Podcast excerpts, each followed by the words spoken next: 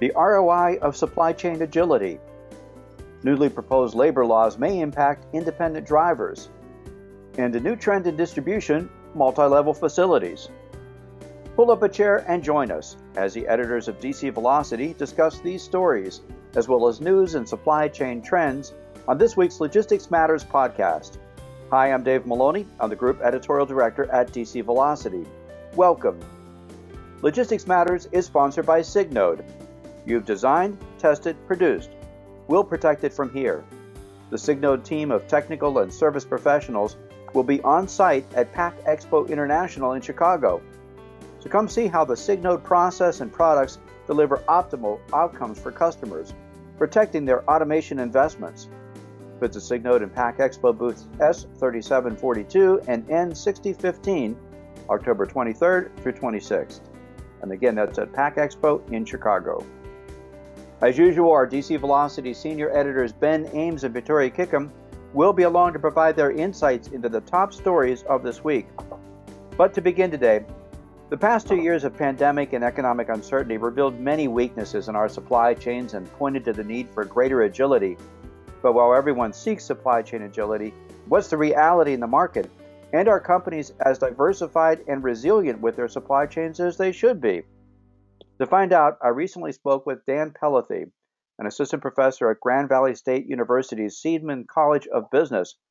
He teaches supply chain and operations management at the graduate and undergraduate level and has been doing some research into the ROI of supply chain agility. Here's our conversation. Thank you, Dan. We appreciate you being with us on Logistics Matters today. Thanks very much. Could you tell us a little bit about the origins of the study? I know it was a collaborative effort between you and several other academics. Yes, uh, the research originated out of the University of Tennessee's Global Supply Chain Institute. Um, it's a collaborative uh, study with both other academics and um, a number of industry sponsors. Uh, we've been working on this now for, for two years and have had well over 20 conversations, I would guess, um, with senior supply chain executives and uh, senior leadership in other areas of companies across a, a, number of different areas. So it's been a really rich uh, conversation. Now, Dan, of course, everybody desires supply chain agility and thinks it's a great idea, but what is the reality in the market? So that's a great question. We went into this research thinking we were going to find best practices in supply chain agility, um, but very quickly we realized that that was not going to be the case. Instead, we found that companies were very uneven in their thinking and their activities as it relates to agility. Um, some companies were just starting their journey, facing a lot of the barriers that we identify in the white paper. Other companies were doing some really innovative things. But even in those more innovative companies, the thinking across functional areas and at different levels of the organization was quite mixed. Um, so I would say that um, supply chain agility is definitely a topic of conversation in organizations. Um, and now's the time for supply chain managers to make the case.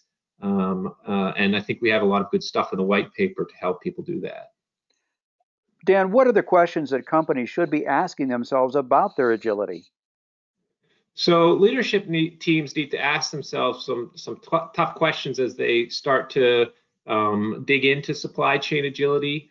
Um, that includes something questions like: Is our organization focused on incremental cost reductions but at the same time missing opportunities to engage the market? Uh, does our organization put up barriers to investing in supply chain agility? And that might include using valuation methods that are based on net present value and other kinds of valuation techniques that negatively bias against agility projects. Um, also, uh, is our organization able to identify targets target areas for investment? Uh, digging into these questions helps companies start to expose some of the structural barriers that may be holding back improvements in agility. And then at a more systematic level, leadership teams can use supply chain audits by external experts or self assessment tools like the one in the white paper to judge where they are in their agility journey and um, think about different areas where they could start to make investments. Of course, our supply chains have been so lean the past few decades that most view adding any kind of agility as something that will increase their costs. So, how do you sell that notion of change to upper management if it is more costly? So, Dave, I think you've hit on the biggest challengers that managers face when talking about agility. Uh, too often, companies view investments in supply chain agility simply as expenses, and managers are penalized for increasing costs if those investments don't yield an immediate return. But what that approach doesn't capture is that there are losses that companies face from disruptions, which are significant. And more importantly, traditional methods of uh, valuation don't capture missed opportunities that come about with market changes but that companies are not prepared to capitalize on because they haven't made the agility investments in advance. So, a key problem here is that supply chain leaders have been approaching agility with the wrong set of tools. Traditional budgeting techniques like payback period or internal rate of return, net present value, they typically translate uncertainty in the environment into more aggressive discount rates which while ignoring managers' ability to positively influence outcomes after an investment. So that results in viable projects getting shelved due to overly pessimistic valuations. Um, we talk in the white paper a lot about managers needing to expand their toolkit of how they value agility investments. Uh, one topic, one technique that we cover in the white paper is valuing agility in terms of real options. Um, so there's real options uh, analysis and having that kind of a mindset can provide companies with the flexibility to acquire, expand, or abandon agility assets as market conditions change. And that essentially gives managers an opportunity to improve returns on an investment over time. Since we're talking about return on investment, what do companies typically find an acceptable ROI for their agility investments? So that's a great question. That there too, there's a lot of um, diversity across companies that we've talked to in terms of what their ROI is. And again, uh, we we were at, we advocate in the white paper that ROI is maybe not the appropriate investment uh, kind of metric for agility projects. Um, uh, the central, I mean, I would say more broadly, companies need to kind of flip the script on how they think about in investing in agility. Uh, the central questions need to be how much agility is appropriate given the dynamics of our market, and then what are the investments we need to make in order to create that level of agility. So these are really strategic questions related to the overarching goals of the company. And to answer them, companies need to continuously work at scanning their environment, making seed investments, and building flexibility. Um, however, in most companies, supply chain managers under intense pressure to justify any agility investment with an immediate return, that really does um, uh, put pressure on managers. And as I mentioned, these pressures are often driven by, like you were saying, that I, you know, an internal rate of return or traditional budgeting techniques that just simply kind of assume an average expected cash flow over the life of a project. But in a dynamic environment, that assumption doesn't make sense. Um, and and it also doesn't take into account managers' abilities to make follow-on decisions that could um, improve the invest the return outlook for an investment after uh, an initial investment has been made. Um, so it, it's a it's a complex problem, um, and it and it's one that faces these kind of very deep uh, structural types of challenges um, when you're trying to uh, move people away from, for instance, using an IRR or an NPV type calculation. It takes a lot of work and a lot of collaboration um, across functional areas. I agree. That makes a lot of sense. So, what are some of the common barriers to agility that companies face? Yeah, I mean, after two years of talking with execs on this, um, we've come to the conclusion that there are really three main areas where companies struggle when it comes to supply chain agility. First is how to think about supply chain agility.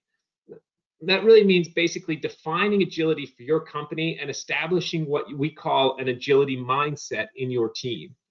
The second is how to make the business case for internal stakeholders, and that includes some of the challenges I mentioned earlier with um, um, doing the valuation.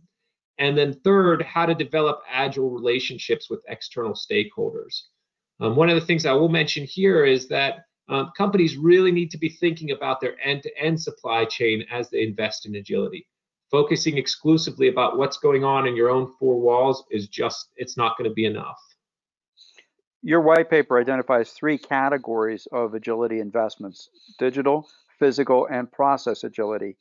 Can you briefly describe what each means and how companies should address these specific areas?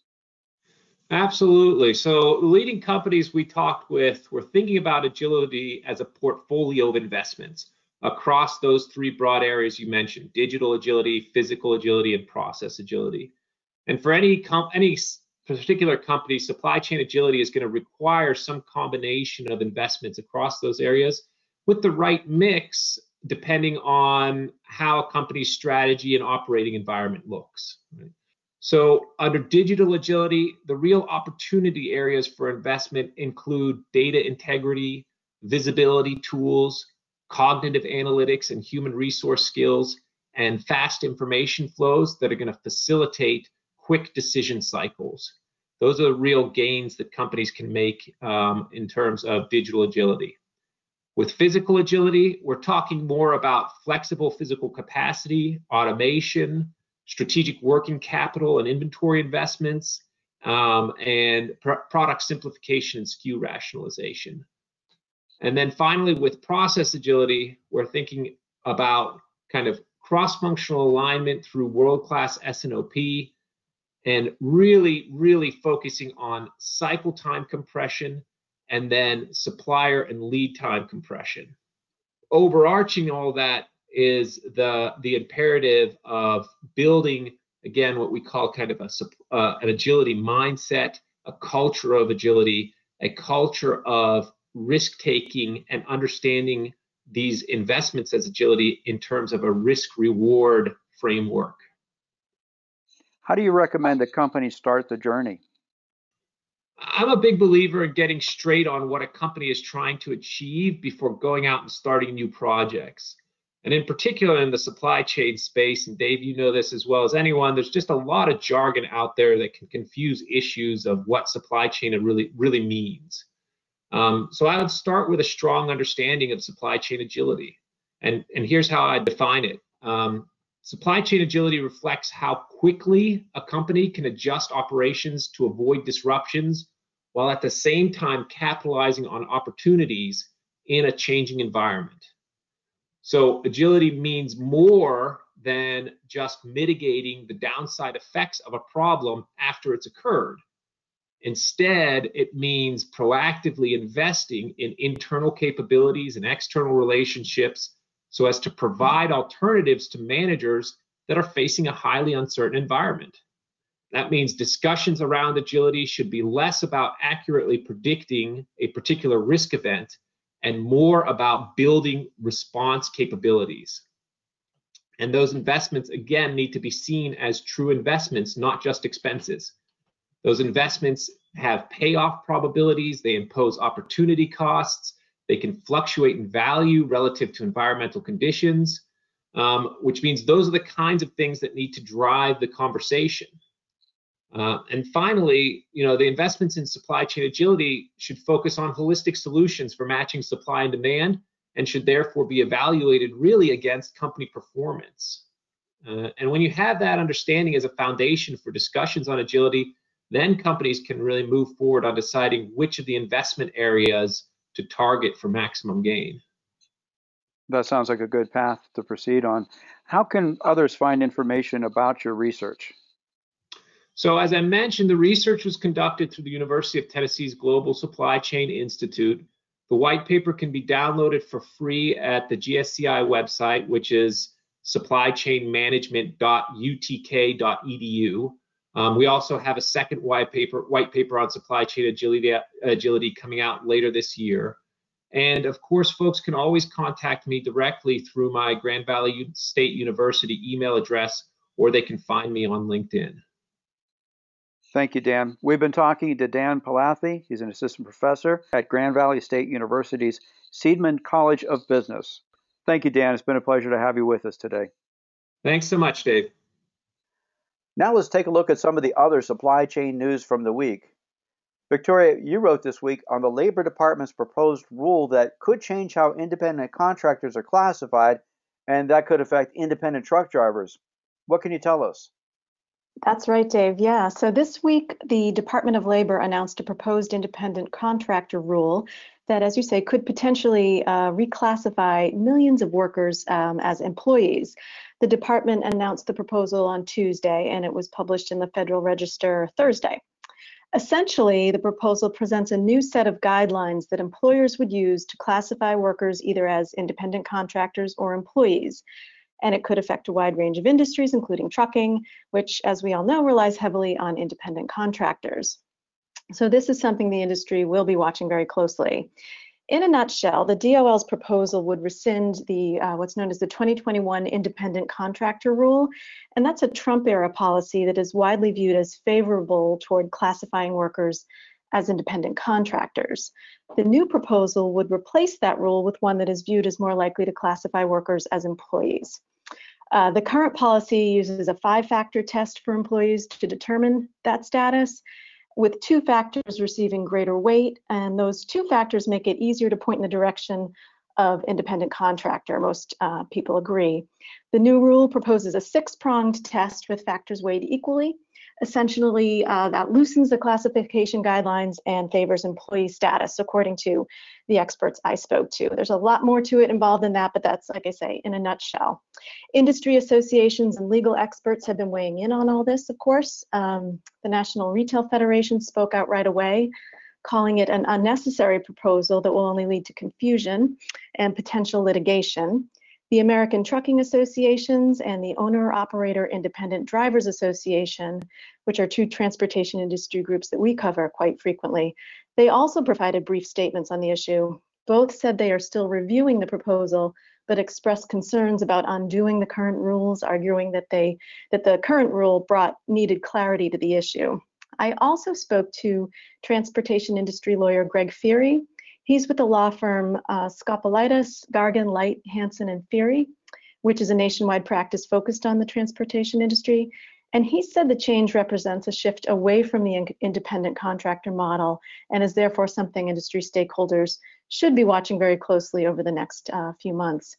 As an aside, I said that ATA and OOIDA, the two um, transportation and driver groups, are still reviewing the proposal. It is a 184 page document, so there's a lot to get through.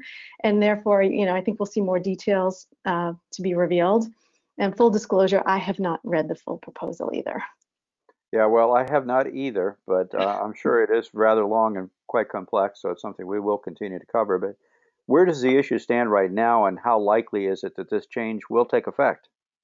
Yeah, good questions. Um, we are in a 45 day public comment period now. So stakeholders have until November 28th to comment or provide feedback on it.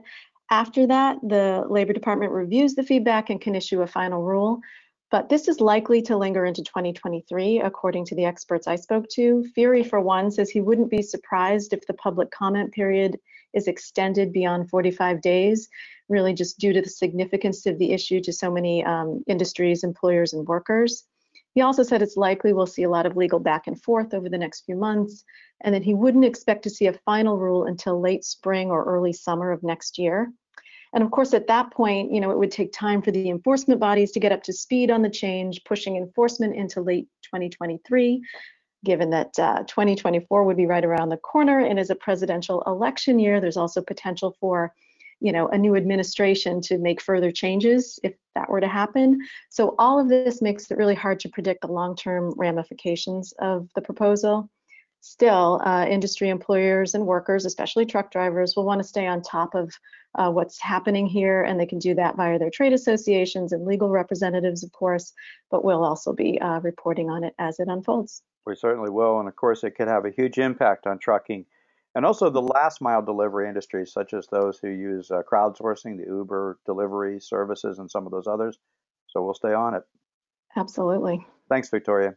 You're welcome. And Ben, for years, distributors in parts of the world where land is scarce, like Europe and Japan, have built multi story warehouses to make use of the land more efficiently. We've not seen a lot of multi floor facilities in the US until just recently. And you wrote this week about that now being a growing trend. Can you tell us where it's happening and why? Yeah, I'm glad to. Um, as you alluded to, warehouse builders in this country have traditionally constructed these sprawling uh, one level distribution centers or fulfillment centers in rural areas uh, where there's cheap land and lots of labor and uh, close to interstate highways with uh, ease of, uh, of, reach to the exits. Um, but that approach has started slowly to come under pressure lately uh, due to some trends. Of course, we're seeing really historically low unemployment rates uh, and rising demand for next day and sometimes same day e-commerce fulfillment. So if you can move those DCs closer to the urban centers where most of the people are, uh, you, then you can store the inventory closer to the buyers and get quicker package delivery um, and also access uh, to more potential employees. So the latest evidence that we've seen uh, is Chicago. Uh, a developer just this week said that they've broken ground on what they called uh, the city's first multi-story warehouse. Uh, that's being built by the appropriately named logistics property company. And they said the site will have uh, a ground floor that has 28 dock doors and two drive-in doors for trucks. And upstairs, full-size trucks, so they're hauling, you know, 53-foot trailers, can access also uh, separate up and down ramps, uh, double wide, to access another 28 dock doors up on that second story and two drive-in doors. Um, so th this is different from, you know, th they're multi-story warehouses that that um, perhaps have been around in the past with that might have elevators to move uh, inventory or spiral conveyors to move them between floors. Uh, but now we're talking about actually the trucks uh, getting right up on that second floor. Yeah, that's an interesting design, including, uh, you know, as you mentioned, allowing the trucks to access that upper floor. Are you seeing more examples of different kinds of designs and, and multi-level facilities in other urban areas?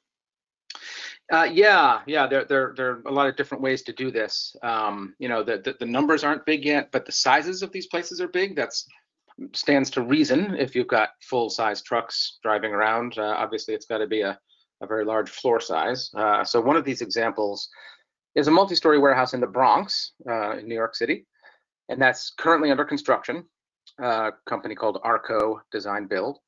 Uh, they're looking at completion in the summer of 2023, a little less than a year from now. Uh, the JLL uh, real estate firm is already leasing space in that.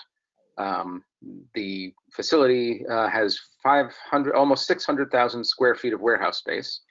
Um, and again, direct tractor trailer access to those two warehouse floors. Uh, there's a woman, Leslie Lane, who's executive managing director at JLL, which is leasing that space. And she said the Bronx Logistics Center is delivering to the market as the industrial sector in general, and last mile in particular, continue to see unprecedented pressure from undersupply. She's talking about real estate space. Uh, and with record breaking demand for last touch speed to market logistics, they're seeing strong interest in filling the space. Uh, and then another example happens also to be in New York. Uh, this one involves Amazon, uh, predictably, if we're talking about e-commerce.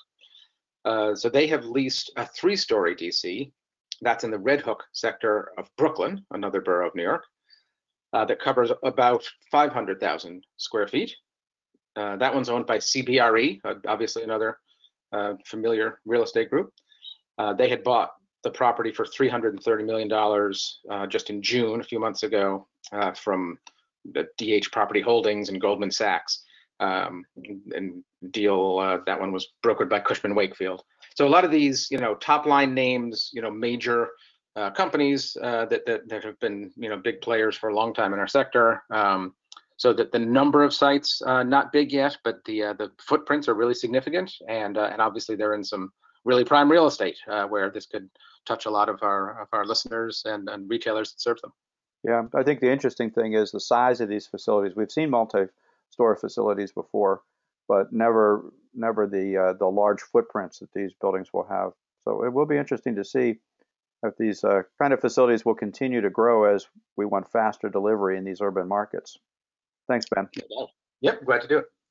We encourage listeners to go to dcvelocity.com for more on these and other supply chain stories and check out the podcast notes section for some direct links on the topics that we discussed today. And our thanks to Dan Pelletier of Grand Valley State University for being our guest. We welcome your comments on this topic and our other stories. You can email us at podcast at dcvelocity.com. We also encourage you to subscribe to Logistics Matters at your favorite podcast platform. Our new episodes are uploaded each Friday. And speaking of subscribing, check out our sister podcast series, Supply Chain in the Fast Lane. It's co produced by the Council of Supply Chain Management Professionals and Supply Chain Quarterly.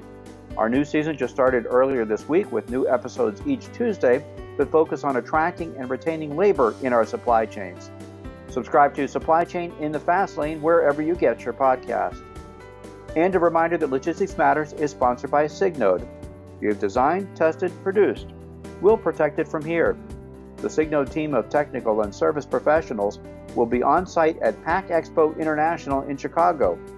So come see how Signode process and products deliver optimal outcomes for customers, protecting their automation investments. Visit Signode in Pack Expo booths S3742 and N6015. That's October 23rd and 26th at Pack Expo in Chicago. We'll be back again next week with another edition of Logistics Matters, so be sure to join us. Until then, have a great week.